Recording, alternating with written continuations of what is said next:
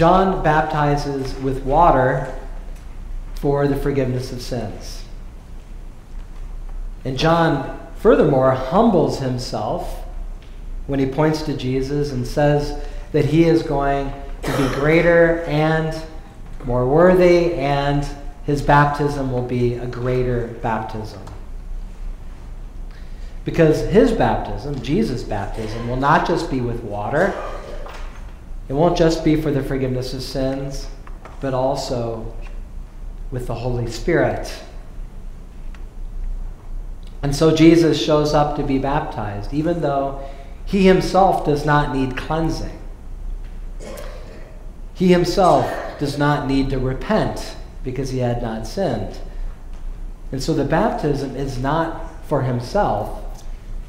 His baptism is for you and for me. Jesus' baptism is there to wash away our sins, to bring our lives also to repentance, but also to infuse our lives with the same Holy Spirit that descended upon him. And that's what we see in Jesus' baptism. The Holy Spirit descends upon Jesus like a dove and identifies him as the one, the beloved, the one through whom the Holy Spirit will descend upon us. And the Heavenly Father speaks from heaven. The Father claims his Son. You are my Son. The Father expresses his love. He says, You are the beloved. This beloved word comes from the word agape. It's the divine love, the highest form of love that God has toward his Son. And then the Father affirms his Son. He says, In you I am well pleased. The core of this scripture is parental love the love between a father and his son. We don't get to hear God the Father speak to Jesus directly but a few times. The only other time where he speaks this directly is at his transfiguration, and it's the same words You are my beloved Son. In you I am well pleased. It's about the loving relationship that God has between the persons of the Trinity. The Father, the Son, and the Holy Spirit support one another. They love one another. They are family together. They are mysteriously three, but also mysteriously one. The question is have you and I had an encounter with this divine parental love? It's easy for us to imagine Jesus being perfect, being human, but also divine, being worthy of this love. But it may seem to us unimaginable that God would love you and me with the same infinite parental love. You'll remember the Ten Commandments are divided into two parts. The first part is about loving God with our whole mind, our whole, our whole heart and strength, our relationship about between God and us. And then the second part between us and our neighbor, to love our neighbor as ourselves or as Christ loved us. And right in the middle of those two parts is the commandment to honor your father and your mother which is genius because it is the transitional commandment that reminds us that our parents are the closest thing to our relationship with God, our Creator. Scripture says that God knit us together in our mother's wombs. God is our Creator, but our first encounter with authority and what it means to be a parent comes from our earthly parents, our own mothers and our own fathers. There's a problem with that. all I don't mean to offend you, but all parents are flawed. You're looking at a flawed parent up here standing. We parents could never substitute. We could never stand in as a substitute for God. And yet, we do. And yet, most of us think about God, what we think about God, how we view God, often comes from our parents. And so when we think about what God is like, we often go to our childlike minds and reconstruct God in that image. But here is the difficult part. For those of us who have suffered abuse or neglect or have had deeply troubled parents, our view of God can become terribly skewed and distorted. And so that is why Jesus walks into the Jordan for us. That's why the Heavenly Father lightens up. He lights up when he sees his begotten Son. The Holy Spirit visibly singles Jesus out as the favored one, the special one. And then God speaks from heaven, speaking words that this one is especially dear to him. We might gloss over this because they're just simple words. You are my beloved Son. In you I am well pleased. But what it reveals is an authentic relationship between God the Father and His Son. We may have never known such healthy, unconditional love. Not everyone is blessed to have had a mother and or a father who so tenderly and lovingly affirms them. Jesus reveals that he always walks under the light of God's countenance. God always smiles upon his son.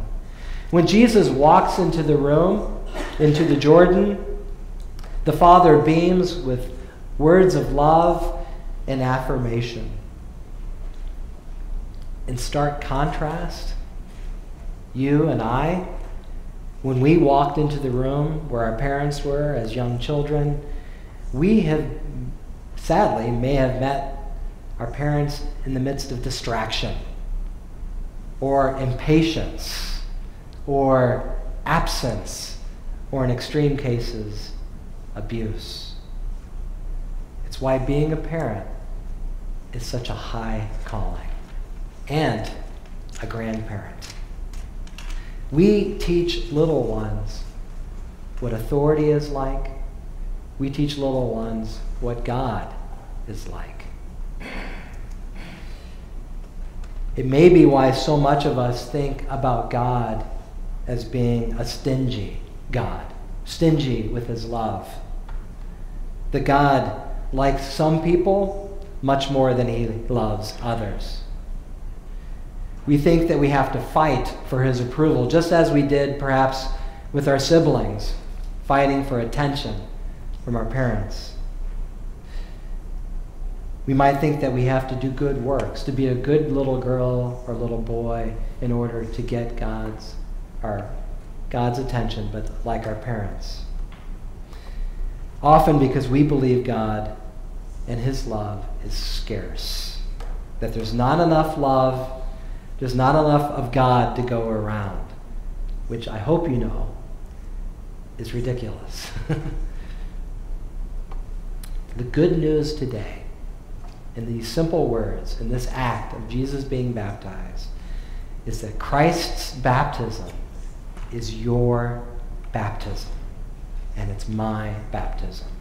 The words spoken to Jesus are the same words the Father speaks to you as his daughters and his sons. John the Baptist says that our baptism is going to be greater than the baptism he offers. And he's the one who baptized Jesus. You could say that our baptism is even more special because, like Jesus, we have the Holy Spirit also descending upon us and into our hearts and into our lives, as Christ promised.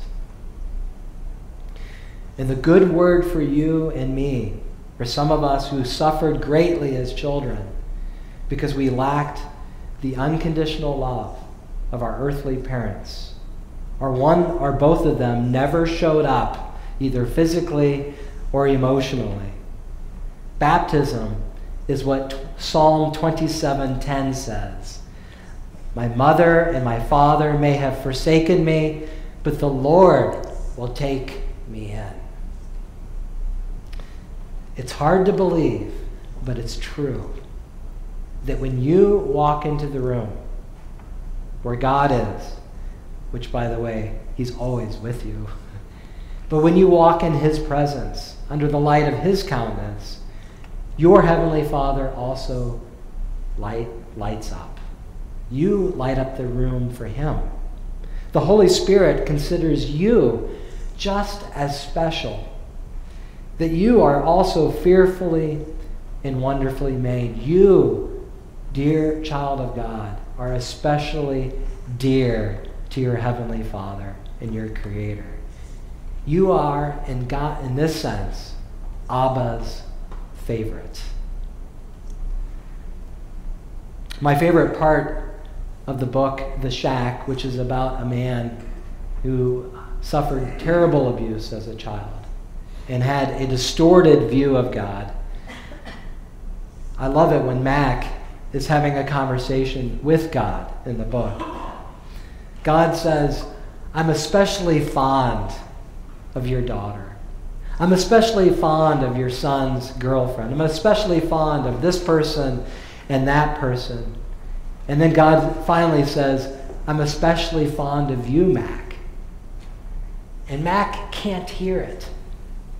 He responds cynically and he responds in unbelief. And he says, he asks God, Who are you not especially fond of, since you say that all the time? And God says, No one. Our minds could never understand the infinitude of God's love. Look at the way God's love is expressed through forgiveness, even this morning. We pray, Father, forgive our trespasses as we forgive. And God grants it. We come to the baptismal font, and God forgives us in the name of the Father, and of the Son, and the Holy Spirit for all of our sins.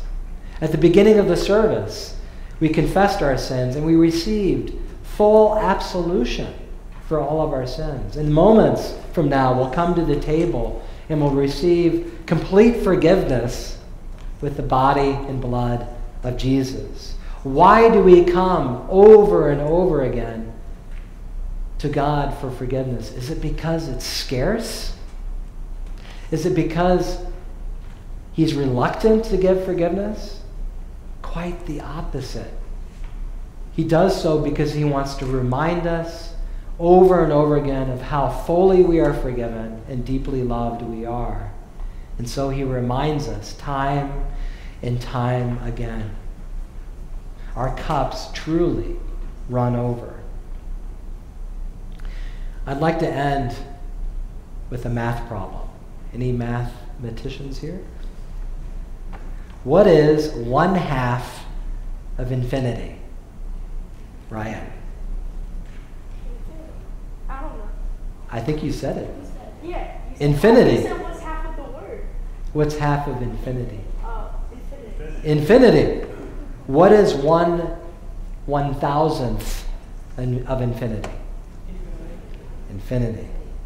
It's hard to imagine, isn't it, that God's love could never be scarce. There's 8 billion people in the world today. What is one eight billionth of infinity? It's okay, you can say it. infinity. What is one trillionth of infinity? Infinity. You are God's beloved child. He loves you, each of you, with an infinite love. In the name of the Father, and of the Son, and of the Holy Spirit. Amen.